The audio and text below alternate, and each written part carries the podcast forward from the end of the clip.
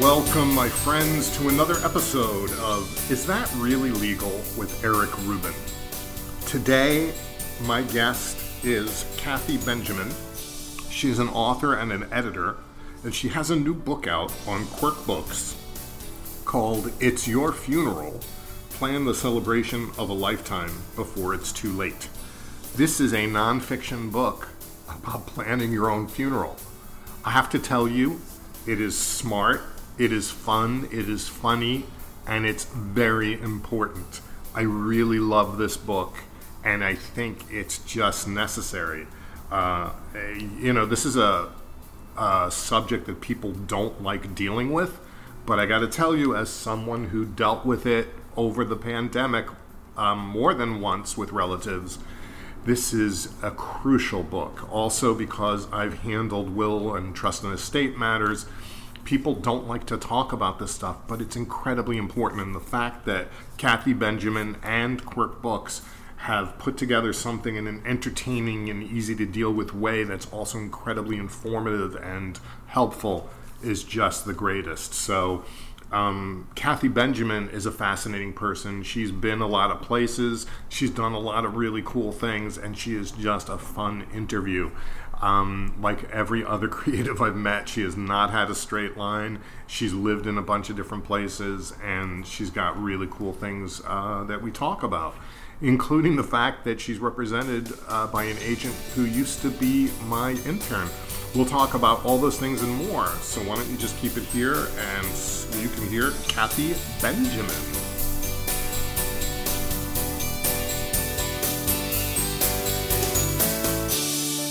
Kathy Benjamin, welcome to Is That Really Legal with Eric Rubin.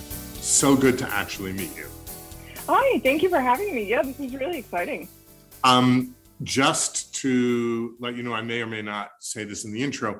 I mm, I don't think I've ever met you in person, but you and I have known each other on Twitter for probably a very long time.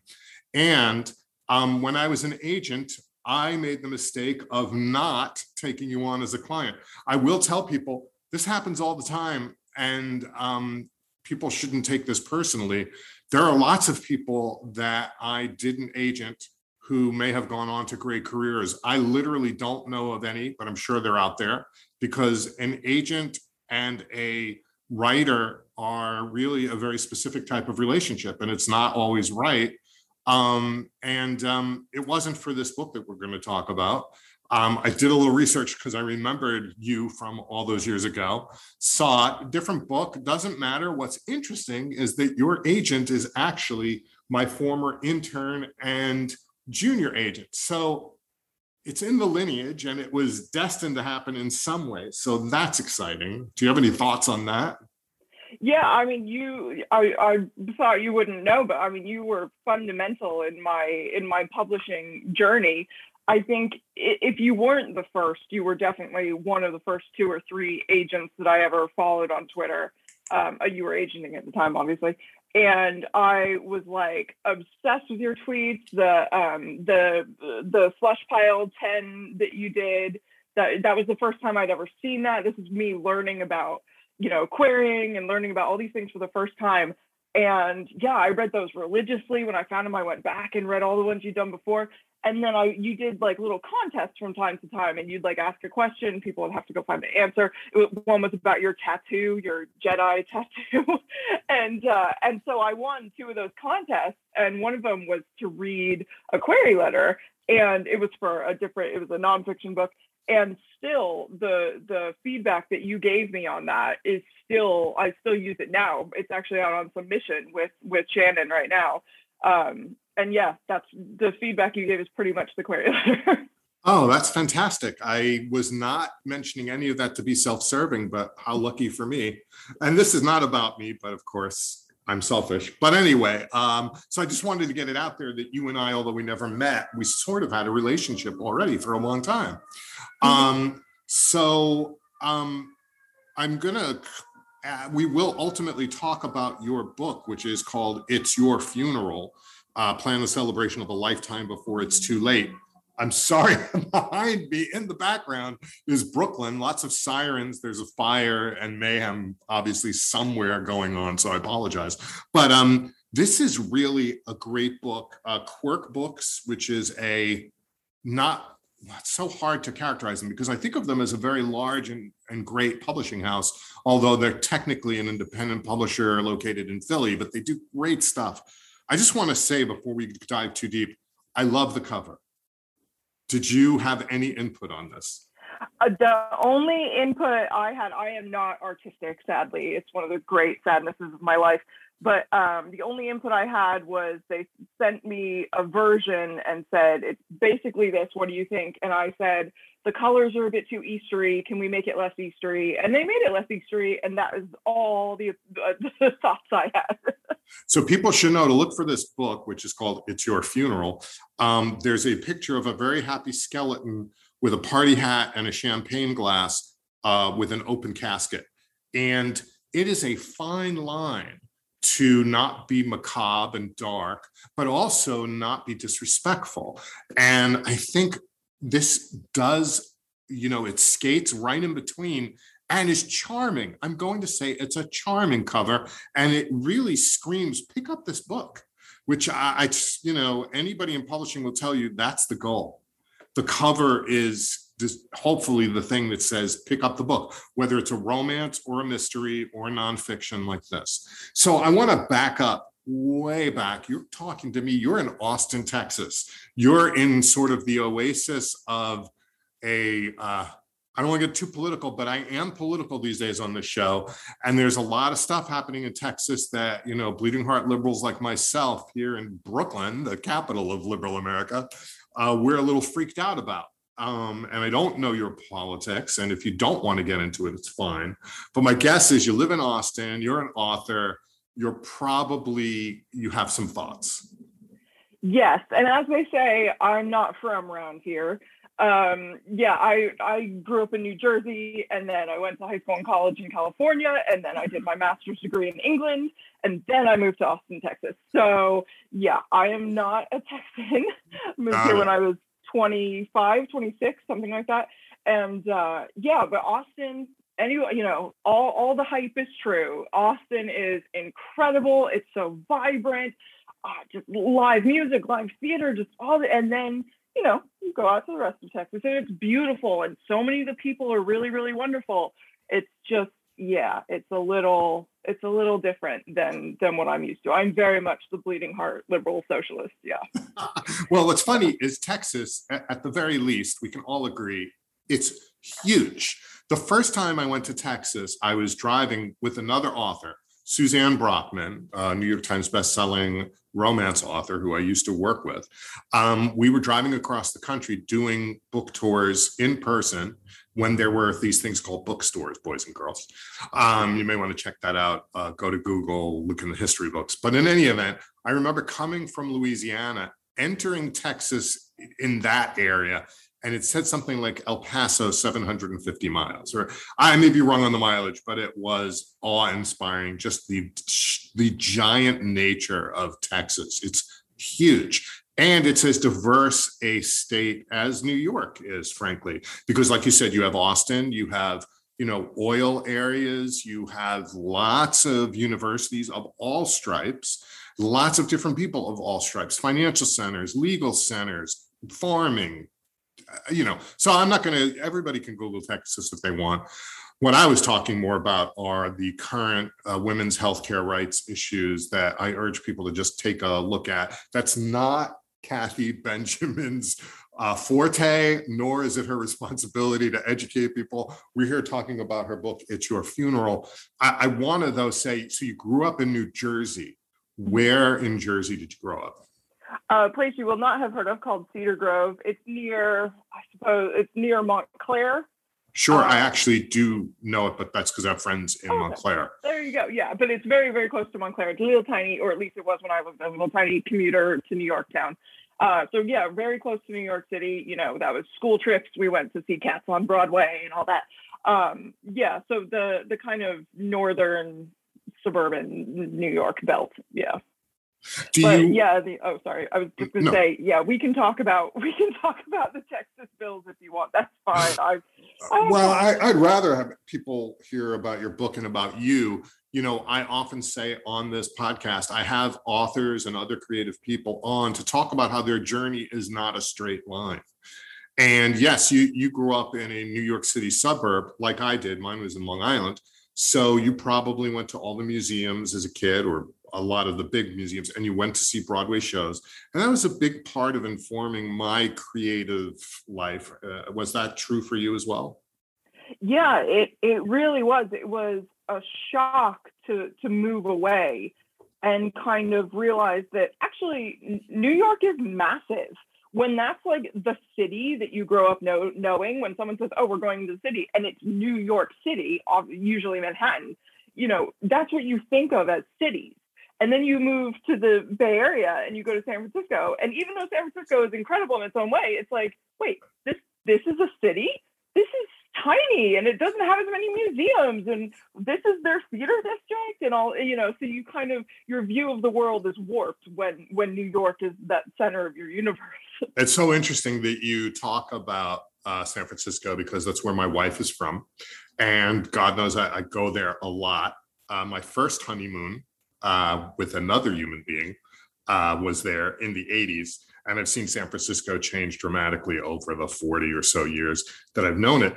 Um, did you, you went to college in San Francisco? Where did you go? I actually I, I grew up in the East. I did high school in the East Bay, and then I went to college um, in the Central Coast, a place called Cal Poly, uh, Got San Luis Obispo, which is Wait, like. Uh, uh hmm? It's not. That's not Poly. Cal Poly is it's not known by any other names, is it? California Polytechnic State University, San Luis Obispo. wow. Um, I want to back up a second. Where in the East Bay did you grow up? Pleasanton. Okay, so ridiculously, I know that area very well because my wife grew up in Walnut Creek. Oh yeah, yeah, yeah, yeah. So they're all on the BART. Yeah, exactly. And if you're from that area, you know what I mean. If you're not, I'm sorry, but it, think of it this way: there's tremendous amount of commuter towns that you take this highfalutin train called BART, Bay Area Rapid Transit, and ultimately go into San Francisco. It's a giant commuter experience. Um, and you go, you know, that that area is very beautiful. Um, it's not far from Berkeley. There's lots of amazing mountain ranges, Diablo, is it Diablo? Um, and um, something about a bear or a lion, I can't remember now my wife will yell at me when she hears this. Anyway, it's just beautiful area to grow up in, I would think. Did you find that to be true? I mean, well, to go to high school and then was that yeah. When when we moved there, so uh, I started high school in '97, and we moved there that summer. Um, so it was like BART Pleasanton was the last stop on BART at that point, and I know they've moved out and done lots more. But so it was nice because we were far enough away, but you could get to the city. It's wine country. So we literally like it was a it was very upper class white area. It still is very upper class white. Oh, yeah. I lived on a golf course slash vineyard, so it's that kind of. That's pretty white. Time, yeah. It, oh, unbelievable. but at the time, it was kind of out there. You had to kind of drive into Pleasanton. It was kind of in the middle of nowhere. Um, yeah, it was really. I was very privileged, and it was very, very, very, very beautiful. Yeah. Now, at that time, were you doing any writing? Um, the writing thing is weird because I look back and it's like all the signs were there. Like I would write something and it would get read by the teacher in front of the class. And I would just be mortified because I had written it the class before that class. You know, back when things didn't have to be typed, so you could get away with being in economics going, oh crap, I gotta write for English longhand. And then, you know, that would get read as an example of a good thing. And then I'd be told I was a good writer, but it never no one really ever said, "Oh, do you know you could do this for a living?" So as a as a as I was growing up, it, it was never a thought. You know, I always said, "Oh, I want to write a novel," but everyone wants to write a novel. It wasn't a matter of I'm going to write a novel and that's going to be my career. It's just ah, these ideas inside of me. Um, yeah, so I was really late coming to the realization that one could could survive by writing. Mm. And um, did you ever do any fan fiction or were you a voracious reader or any of those things? voracious reader yeah. I um yeah i i was i was one of the snobby people who didn't really like fan fiction. X-files fan fiction was really big back then. But uh yeah no i and i apologize for that. But yeah no voracious reader. Just ask i mean that you know before phones you know in your hand all the time. So what was i doing? I had a book. Always always always reading. A lot of the classics a lot of nonfiction. I'm a I'm very much a nonfiction reading person and was even in high school. What were the some of the books that you still remember had a great impact on you at that time? Probably uh, the two biggest were uh, I think when I was 15, I went to one of those bookstores you were talking about and got uh, Divorced, Beheaded, Survived, a feminist reinterpretation of the Wives of Henry VIII. Um, and it, yeah, that was that's that, light reading.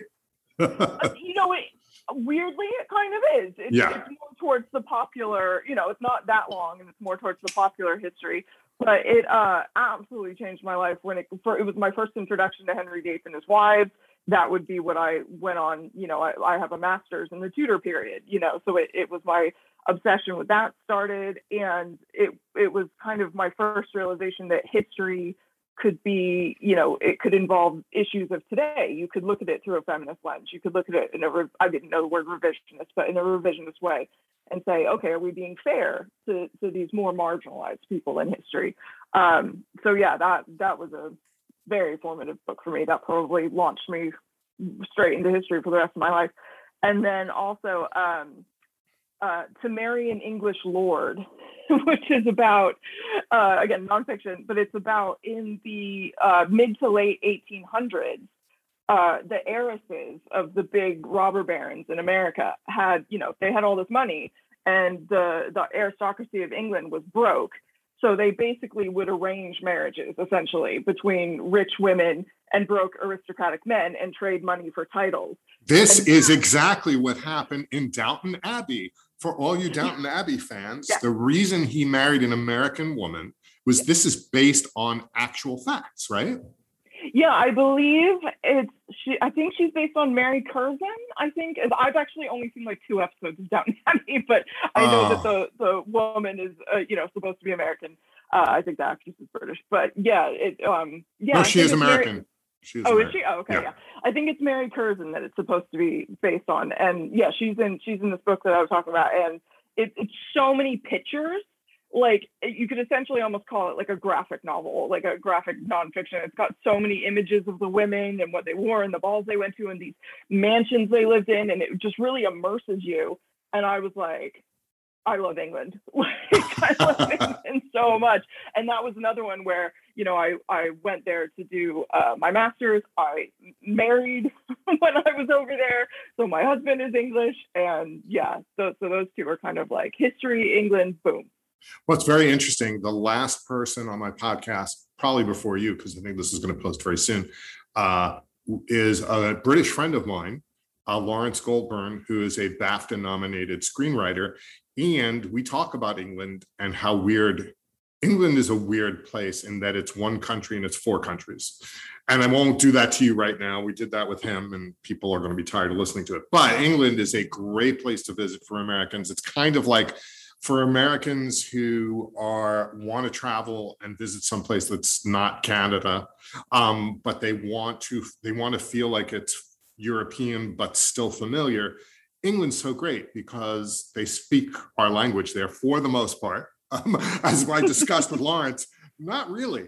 And I don't mean simple things like lift and elevator. There's a lot of other stuff. There's just there's things that just don't translate at all. And then there's food things and cultural things, but that's what's exciting about it. Did you how have you been to England a lot? You must have because you married over it yeah i mean i went um, i went when i was what, 14 i went again two summers in college to do just named off no i went to cambridge's summer school but which you don't have to be smart cambridge smart to get in but you can do their their summer schools and i was like yeah i mean this this tells you the kind of person i am oh it's summer break from college why don't i go to england and do more school which i'm not even going to get credit for so i did that twice cambridge is my favorite place in the world speaking of it's your funeral, I want my ashes spread on the Cam, which is the river. It's on absolutely beautiful place.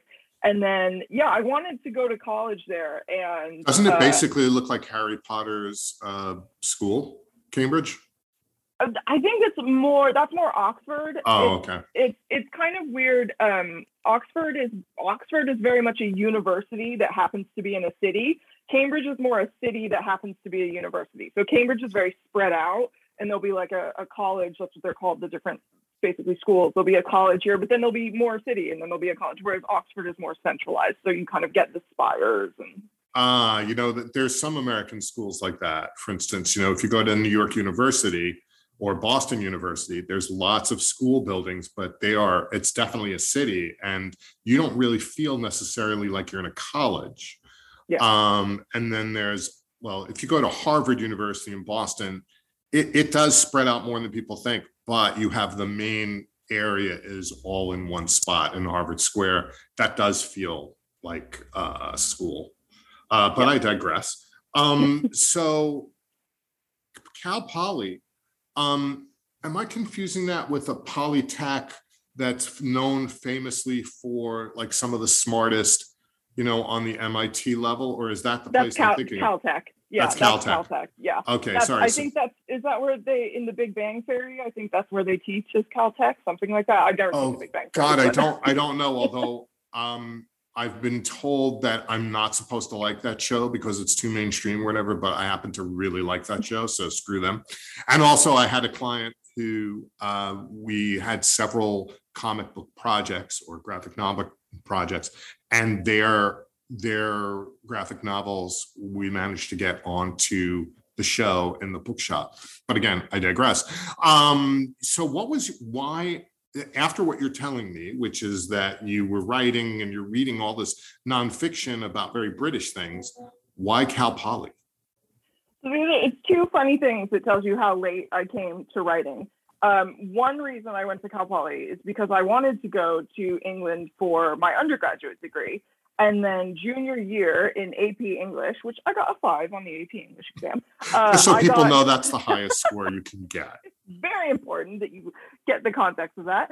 Uh, I got a D on a midterm report card in AP English because I thought we were being given busy work on the Grapes of Wrath, and I decided not to do it. So when I got a D, my parents, again, midterm, it was up by the end, but uh, my parents said, We're not sending you to another country to, to fail your degree. Um, and I was, so, you know, fair enough. So that's why I didn't go to England for my undergraduate. The other reason I went to Cal Poly is because I did not go to major in history or English or anything like that. I went to major in statistics, and it's the best school for statistics in the country. And I did one year of statistics, failed a couple calculus and uh, computer programming classes. And then I went, this was a mistake. And then I changed to history, but I wanted to stay at Cal Poly because it's beautiful. It's near, like right near the coast, and it's it's an absolutely stunning area. So I was already in love with it. Where, I, know you said central, is it near, well, what's it near? It's about 100 miles north of Santa Barbara. So it's, um, it's the problem is it's not near anything. You know what it's near, weirdly? Neverland Ranch. Okay, that's terrifying that you know that. And for No. people who don't know, that's Michael Jackson's old, uh, I, I don't know if you'd call it home, amusement park, both, neither. Compound, uh, yeah. It, Uh, um, yeah, he no. It, the reason I know this is because uh, Santa Maria is is the closest quote unquote bigger city, which no one's ever heard of because it's not very big. But that's where he was tried in the early 2000s. Um, so it was quite near to us, about 20 minutes, half an hour away. And so when when we were following this trial, it was local. It was literally down the road, down the highway from us, which is why I know that that's there. Gotcha. Um, But yeah, it's it really is in the middle of no. Oh, other thing it's near Paso Robles, which is where uh, outside Paso Robles is where James Dean died. So Oh, this is yeah, got it. this is the And- kind of area. for people who don't know who James Dean is, again, that- go to Google, but he was a movie star when that meant something. Yeah, that's the old guy complaining. Um, he was ridiculously handsome, gifted. I think he only did three movies. Mhm. Um, he did Broadway, and he died sadly in a Porsche Spyder. Um, they overcame the stigma though, and they're still selling cars, as I understand it.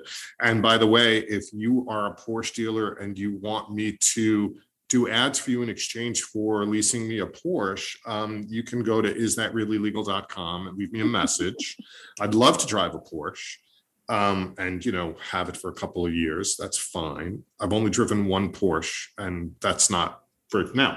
Uh, in any event, um, at some point you graduate college, and what do you end up doing? 2005, I graduate college. I uh, ended up majoring in history. I did minors in what was then called women's studies. We don't call it that anymore, but uh, women's studies in theater. And then, yeah, I knew I was like, okay, I wasn't allowed to do my undergraduate. I wanted, I'll do a graduate degree. Who wants to go to work? You know, I'll, I'll do a graduate degree. I'll go to England. So that, you know, summer's over, immediately go and start my master's in uh, medieval and Tudor studies in a place called the University of Kent in Canterbury, England. Well, for those of you who like Middle English, you will be fully familiar with Canterbury as a little guy named Chaucer who uh, wrote about what was going on there, but it was a while ago. Um, was that exciting to be in historic Canterbury? It was. I mean, this, this still blows my mind to this day. I had class in Canterbury Cathedral every week.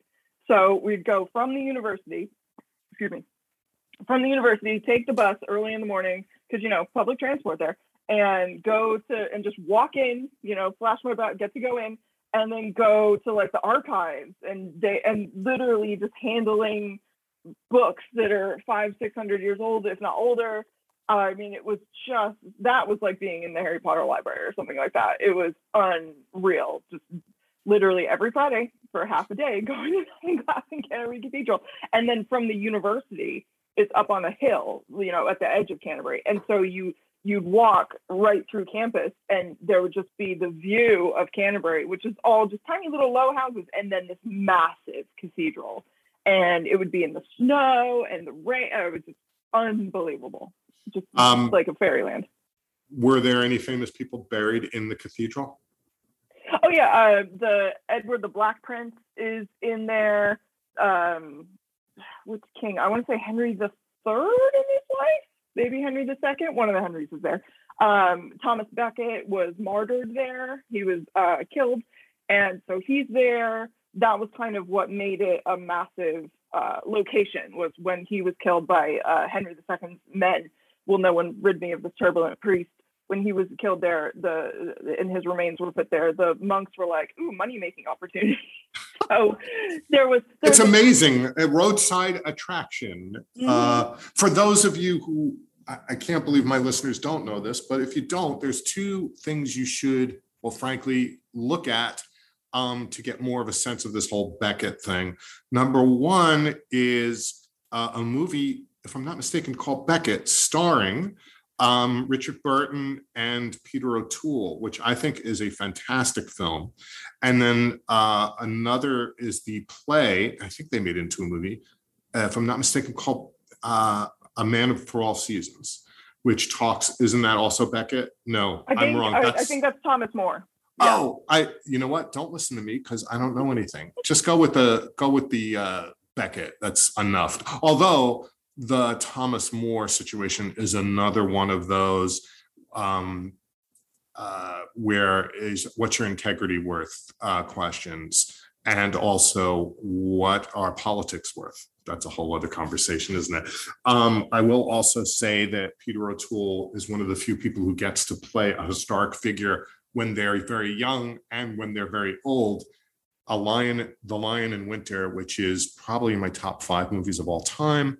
Um, if you haven't seen that yet, stop listening to this, go watch it, and then come back because that's far more important than me. Although it's not more important than our guest, the author Kathy Benjamin, who wrote It's Your Funeral. Uh, and I'm eventually getting back to the book. Um, why don't we actually do that now? I want to say, having I have a copy of the book. Thank you, Quirk Books, and your fabulous PR team, um, because sometimes people just won't get me the book in time. Um, what's fantastic, one of the many things that's fantastic about this book, is that look, this is a topic which has been thrust in our faces for the last year and a half, meaning death. Um, I live in Brooklyn where we were really hit hard by the pandemic early 55 people died in an old folks home merely blocks from where I live. I walked by more than one outdoor morgue was basically a refrigerated truck. Um, for people who are saying, oh, it wasn't that big a deal. I don't know where you live. It was a big deal here. But anyway, um, death is always with us. Uh, hate to be a downer, folks.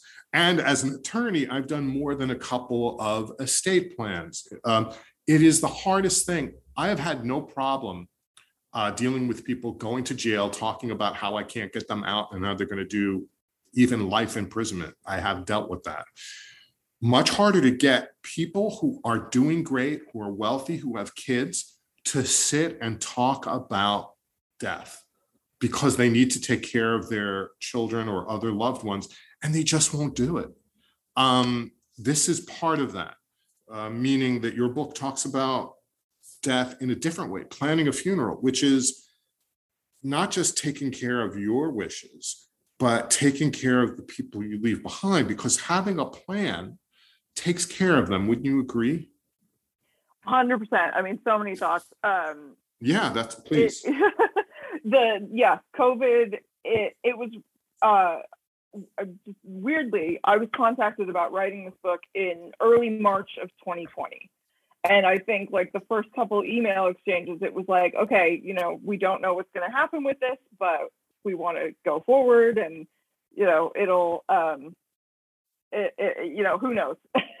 so I was writing it during that first six months, six, seven months of like just uncertainty and, oh, it's getting better. And then, oh, the winter and it's going to be the worst winter we've ever had. And uh, yeah, it was a very weird experience, even for me who can who can talk and write about death no problem, to be writing a funny book about death when I would wake up every morning and check the death statistics for that day.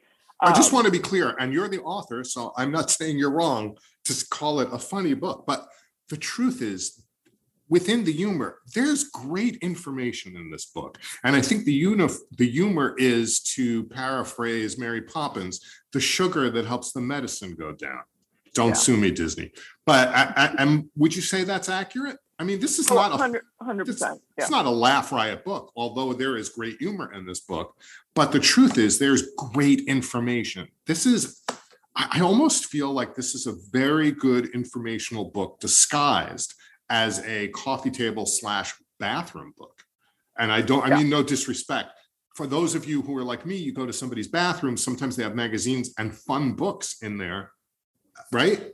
And oh, yeah. this is like totally. The, the, books in the bathroom are the important books because that's where you're doing most of your reading. So, but uh, yeah, no, completely. It's it's definitely it's one of those things where you know you kind of as you're editing it, you kind of I kind of go back and be like, okay, let's put a joke in here now. You know, like this feels like a point where it's gotten a little heavy, or we so let's put a joke in here just so people will keep reading and you know not get too depressed. Um, I yeah, want to talk about how it takes care of people because you know yeah. when we're dead, we're going to assume we don't really care so much. Either we're really not here, or we're somewhere better, or whatever. But from my own experience, when my mother-in-law passed away during COVID, um, we did a Zoom service. Um, she was cremated, and there was a long wait because in Brooklyn, there are not as many crematoria, if that's the right use of the word, as we needed during that. And literally, there was a line, and that's just terrible, but it's the reality. So it took a month and a half to get her to be cremated, which is an inordinate amount of time. But in, that process. So we couldn't, you know, do a real funeral, as it were, but we did a Zoom funeral. And I wish we had this book, quite honestly, because there are some great, first of all, there's a great item I'm just going to point out.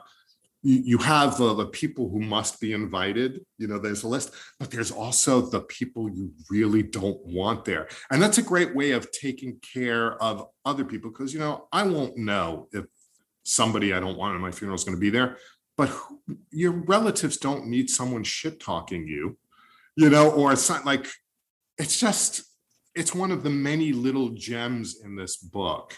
Um, so people, I don't normally say go buy this book or do this thing, but like I really love this book. It's Your Funeral by Kathy Benjamin. plan the celebration of a lifetime before it's too late. It's available where all fine books are sold.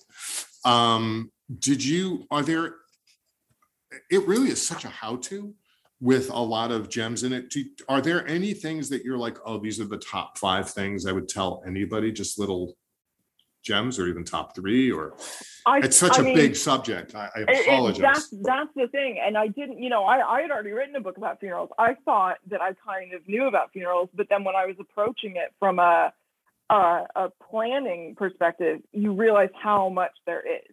And you were talking about caring about people. I my new thing I like to say is that you know parents uh, will say that they would take a bullet for their child, and I believe them that they would take a bullet for their child, but they will not sit down and discuss with their child what happens after they take the bullet. They're willing to die. They're not willing to talk about what happens when they die, which is, you know, it's it's kind of ridiculous. But it, yeah, I get that it scares people. We've kind of got a, a world now where we hide death, and I think that was one of the shocks at the beginning, as you were saying, walking past those refrigerated trucks. We did not have refrigerated trucks around here, but we sure saw them on the news, and people saying we don't want these in our neighborhood, and because death was suddenly the the the pictures of the people being buried in a, a large grave on Hart Island that you know very early on in the pandemic we were getting people all of a sudden uh, Western society America has taken the ability to ignore death to almost a scientific pathological level. And then suddenly we couldn't anymore and people got very upset about it. But i think that people are realizing like you do you have it, we're all dying. We're all dying. I'm sorry. It's it's the reality. And do you want to these people that you love do you want them to be incredibly upset um, and suddenly have to pay a huge amount of money that's another thing on the pandemic is the gofundmes because there's more people dying gofundme By the way, gofundme By yeah. the way, it's a given. People are going to be upset.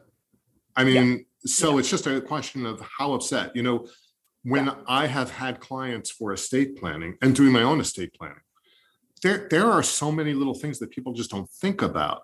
For if you have kids and I don't, you know, if you pass away and your kids are underage, somebody has to take care of them. Somebody has to take care of the funds or whatever.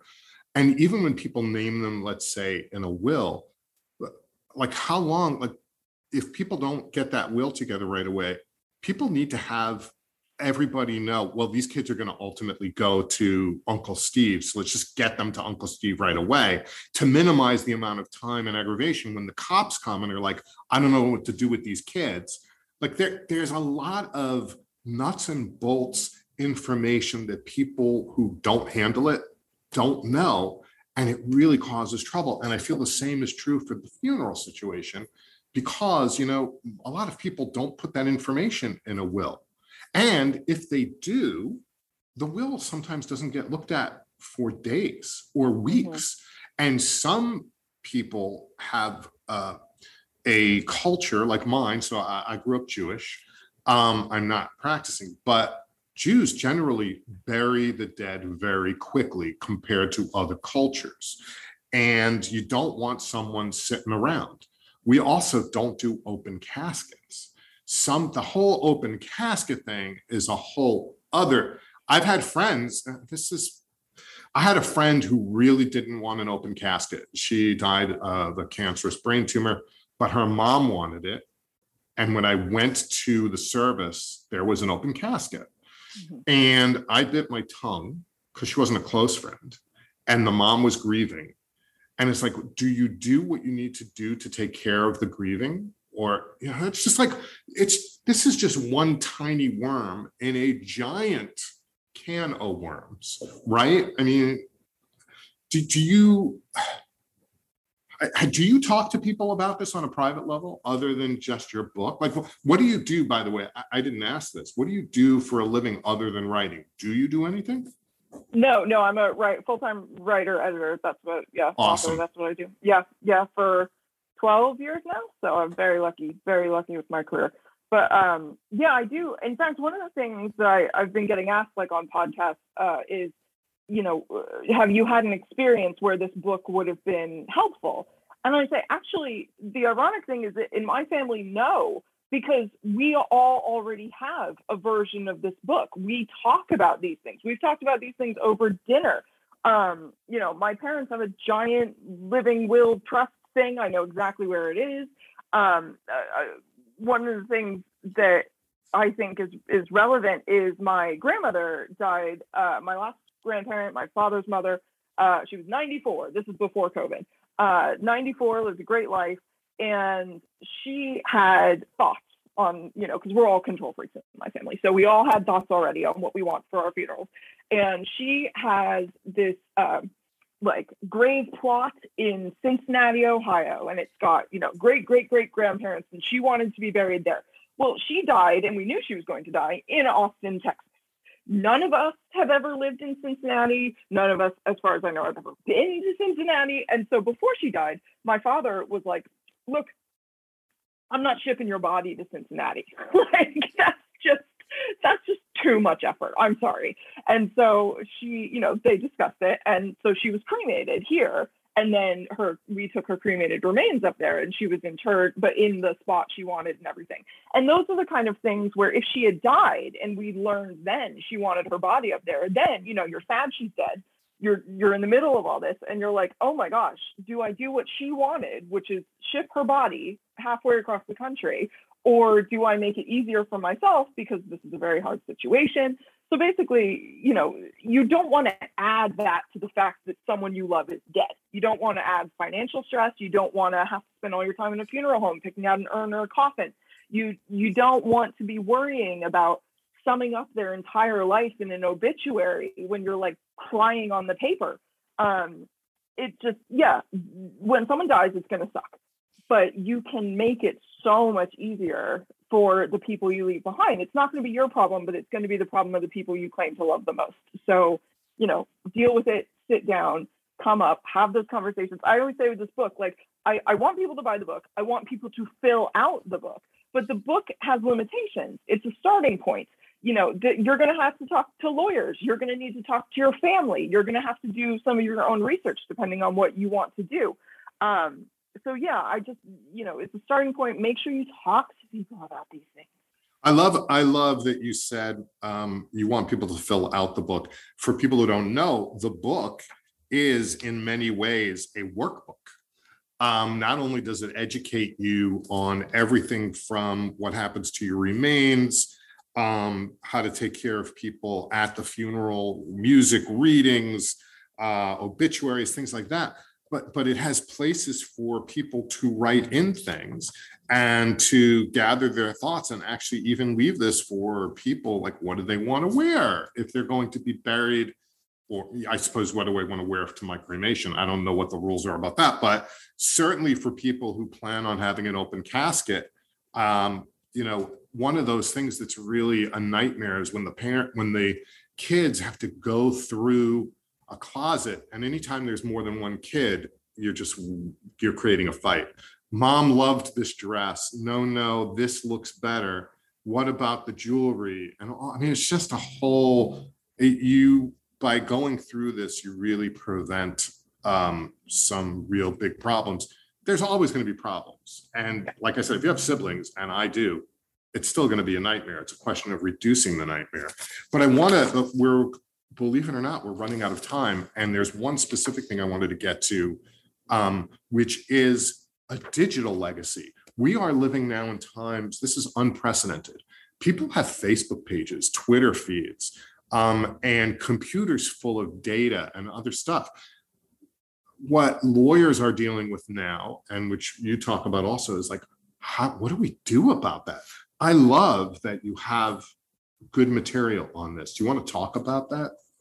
Yeah, that, you know, it ends up being, yeah, one of the most important things. And sure, it's something you can take a little bit longer on, but, uh, you know, we, we get told protect everything, you know, from all the hackers, but then eventually someone's going to need access to all this. And do they have the information they need?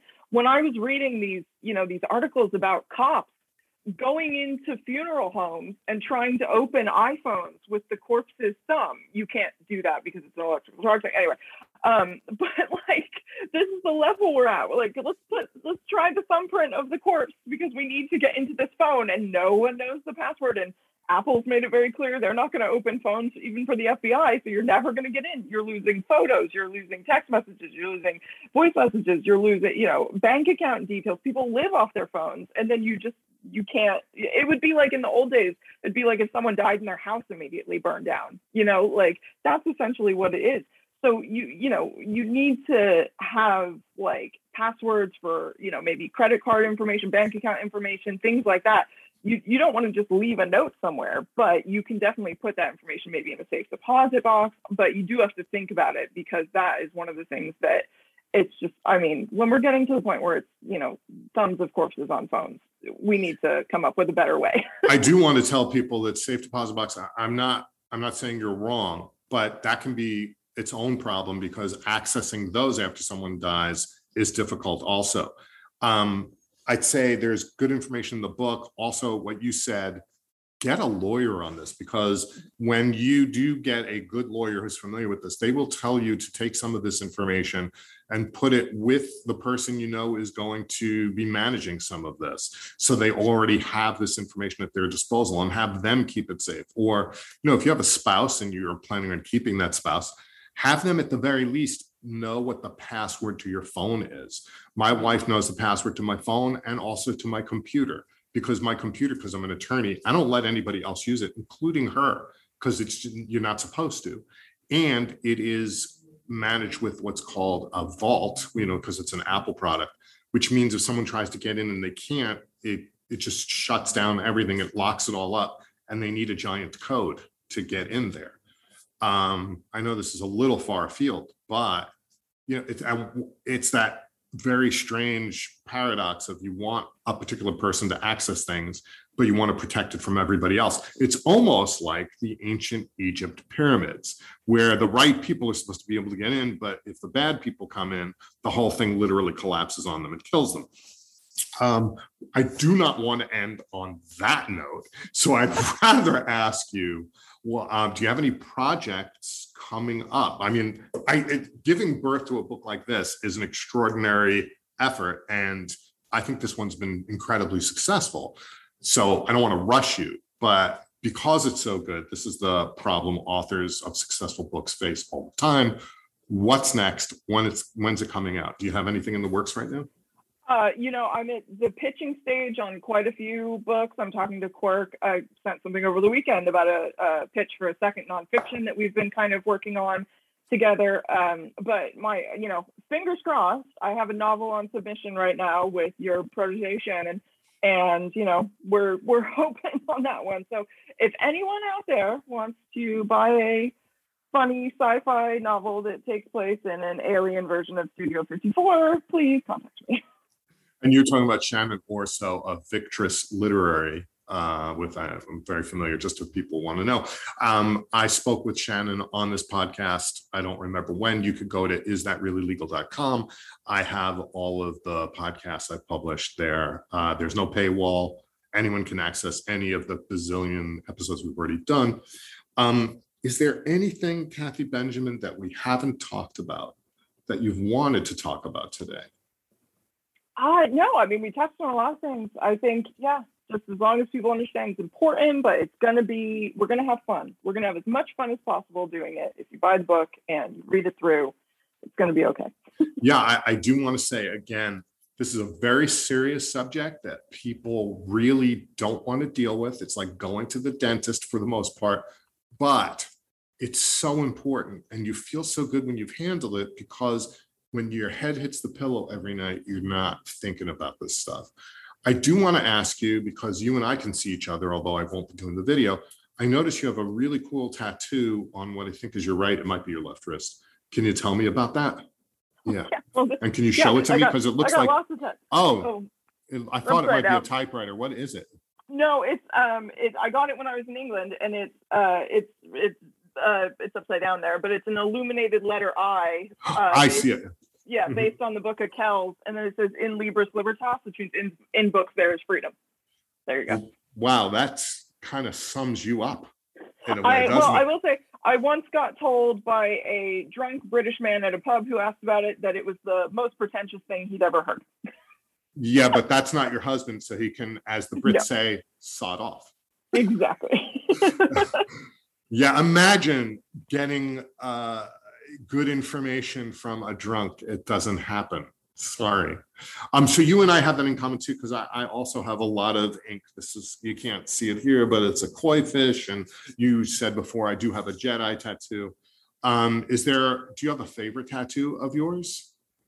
Yeah, I mean, I'm supposed to say it's the one that's a K and an L for me and my sister, and she has the exact same tattoo in the exact same place, and we got it before I went to England. But I have uh, Henry VIII signature on my foot, and that's that's my favorite. so we're going to assume that he didn't actually sign it, and that you found uh, his signature and got it replicated somehow. Is that yeah. accurate? Yes, that's accurate. Yeah. what was the document that you lifted the signature from? Uh want to say it was something really boring, like making someone a lord or a knight or something. Was, That's good. Yeah, I'm glad it, it, wasn't a writ of execution. No. um, have you watched The Tudors or any of those things? And uh, I see your face. Okay, well, please, because this happens to me. Look, I, I'm a lawyer who's done a lot of criminal law stuff. I've done trials, I've done appeals. I can't watch Law and Order episodes where a murder trial takes place in 20 minutes and, you know, an opening and a closing are three minutes long. And so I understand that. So is that kind of why you gave me a face that people didn't see? But why, why don't I yeah. let you talk? Uh, well, no, I, as I said earlier, I have not watched Downton Abbey. I have, I, I made it through, I think a season and a half of The Tudors in their Elizabethan clothing during Henry VIII's period. Uh, and then I couldn't take it anymore. And then I, even though they're very pretty, they're very pretty on the Tudors, a lot prettier than they were in real life. Beautiful to watch. Um, and then I think I made it through 20 minutes of the first episode of The Crown. Yeah, because uh, I'm still I'm still obsessed with with royalty and, and everything. And I think my husband made us turn it off because I was going, oh, and it wasn't even necessarily that it was inaccurate, but I would like add information and oh, this is why this is. and he so, didn't want yeah. the color commentary. No, I'm like I, but I'm so sad. I'm never going to become a lawyer because I have to watch Law and Order. My dog is named Briscoe after Lenny Briscoe. Oh, Law and Order. well, who was absolutely a great character played by a great actor. What kind of dog is Briscoe? He's a Chihuahua Terrier mix. I'm looking over here because he's, he's sitting there, but he's all he's, yeah. So he's like he's basically he looks like a Chihuahua, but he's bigger. So he's like 15 pounds. But wow, a 15 yeah. pound Chihuahua sounds like a yeah. science experiment looks like a chihuahua, but he's bigger. We we uh, you know we rescued him, so we don't know exactly what he is, but that's what he that's what he looks like. But yeah, it was my husband had never seen Law and Order because they didn't have it over there, and so when we came to America, he started binging it, and he fell in love with Lenny Briscoe, and so when we got a dog, we named him Briscoe. Does, has he seen Law and Order UK? Uh, we did watch a few episodes. They they they take you know the exact same plot and move it over. So it's absolutely the same. It's very yeah. um, they basically lifted the show. I will yeah. say, uh, again, very handsome or pretty people. Uh, some different rules on the law. I can tell you as an attorney, they say some things that are like, what? And you're like, oh, it's England. Okay. So uh, they have a different legal system than we do. I yeah. missed out on wearing a white wig Never did it. Yeah. Would love to do oh it sometime. Gosh. So funny. Yeah. And then they have barristers versus solicitors. And it's, yeah, it's, it's very, it's very weird. I like the, uh, my favorite gossip column uh, refers to have, whenever there's a story about, you know, something legal happening, they say they have their law degree from Dick Wolf University. and I'm like, yes, I, I definitely do. Definitely. Uh, uh, I know uh. all about the law as long as it happened that way on Law and Order. Yeah, I would caution people to, as I've said sometimes on Twitter, like uh, my law degree and over 30 years of experience is not the same as your Google search. uh, so uh, I just want to thank you, Kathy Benjamin, author of It's Your Funeral Plan the Celebration of a Lifetime Before It's Too Late from Quirk Books.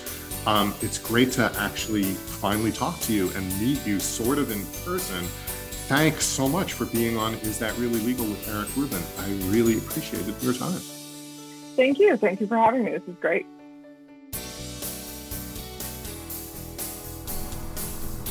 Wasn't she awesome? That's Kathy Benjamin. The book is It's Your Funeral Plan the Celebration of a Lifetime Before It's Too Late. If you like these kind of interviews, subscribe to this podcast. Um, you can do it through any of a zillion places, whether it's Audible, iHeartRadio, I don't know. We're on everything, Apple, you name it, we're there. Um, also, please leave a review. We'd love that. It helps people find the podcast. Um, if you have questions, concerns, want to make recommendations, go to isthatreallylegal.com. Leave me a message. I'd love to hear from you. Please take care of yourselves. Take care of those around you. Wear a mask. Get the vaccine. Keep doing what you need to do. Um, and I'm going to keep doing this. Thank you so much for being a listener, and I look forward to meeting with you in person someday, one day. But if not, uh, I look forward to being on your podcast download again next week. Thanks. Bye bye.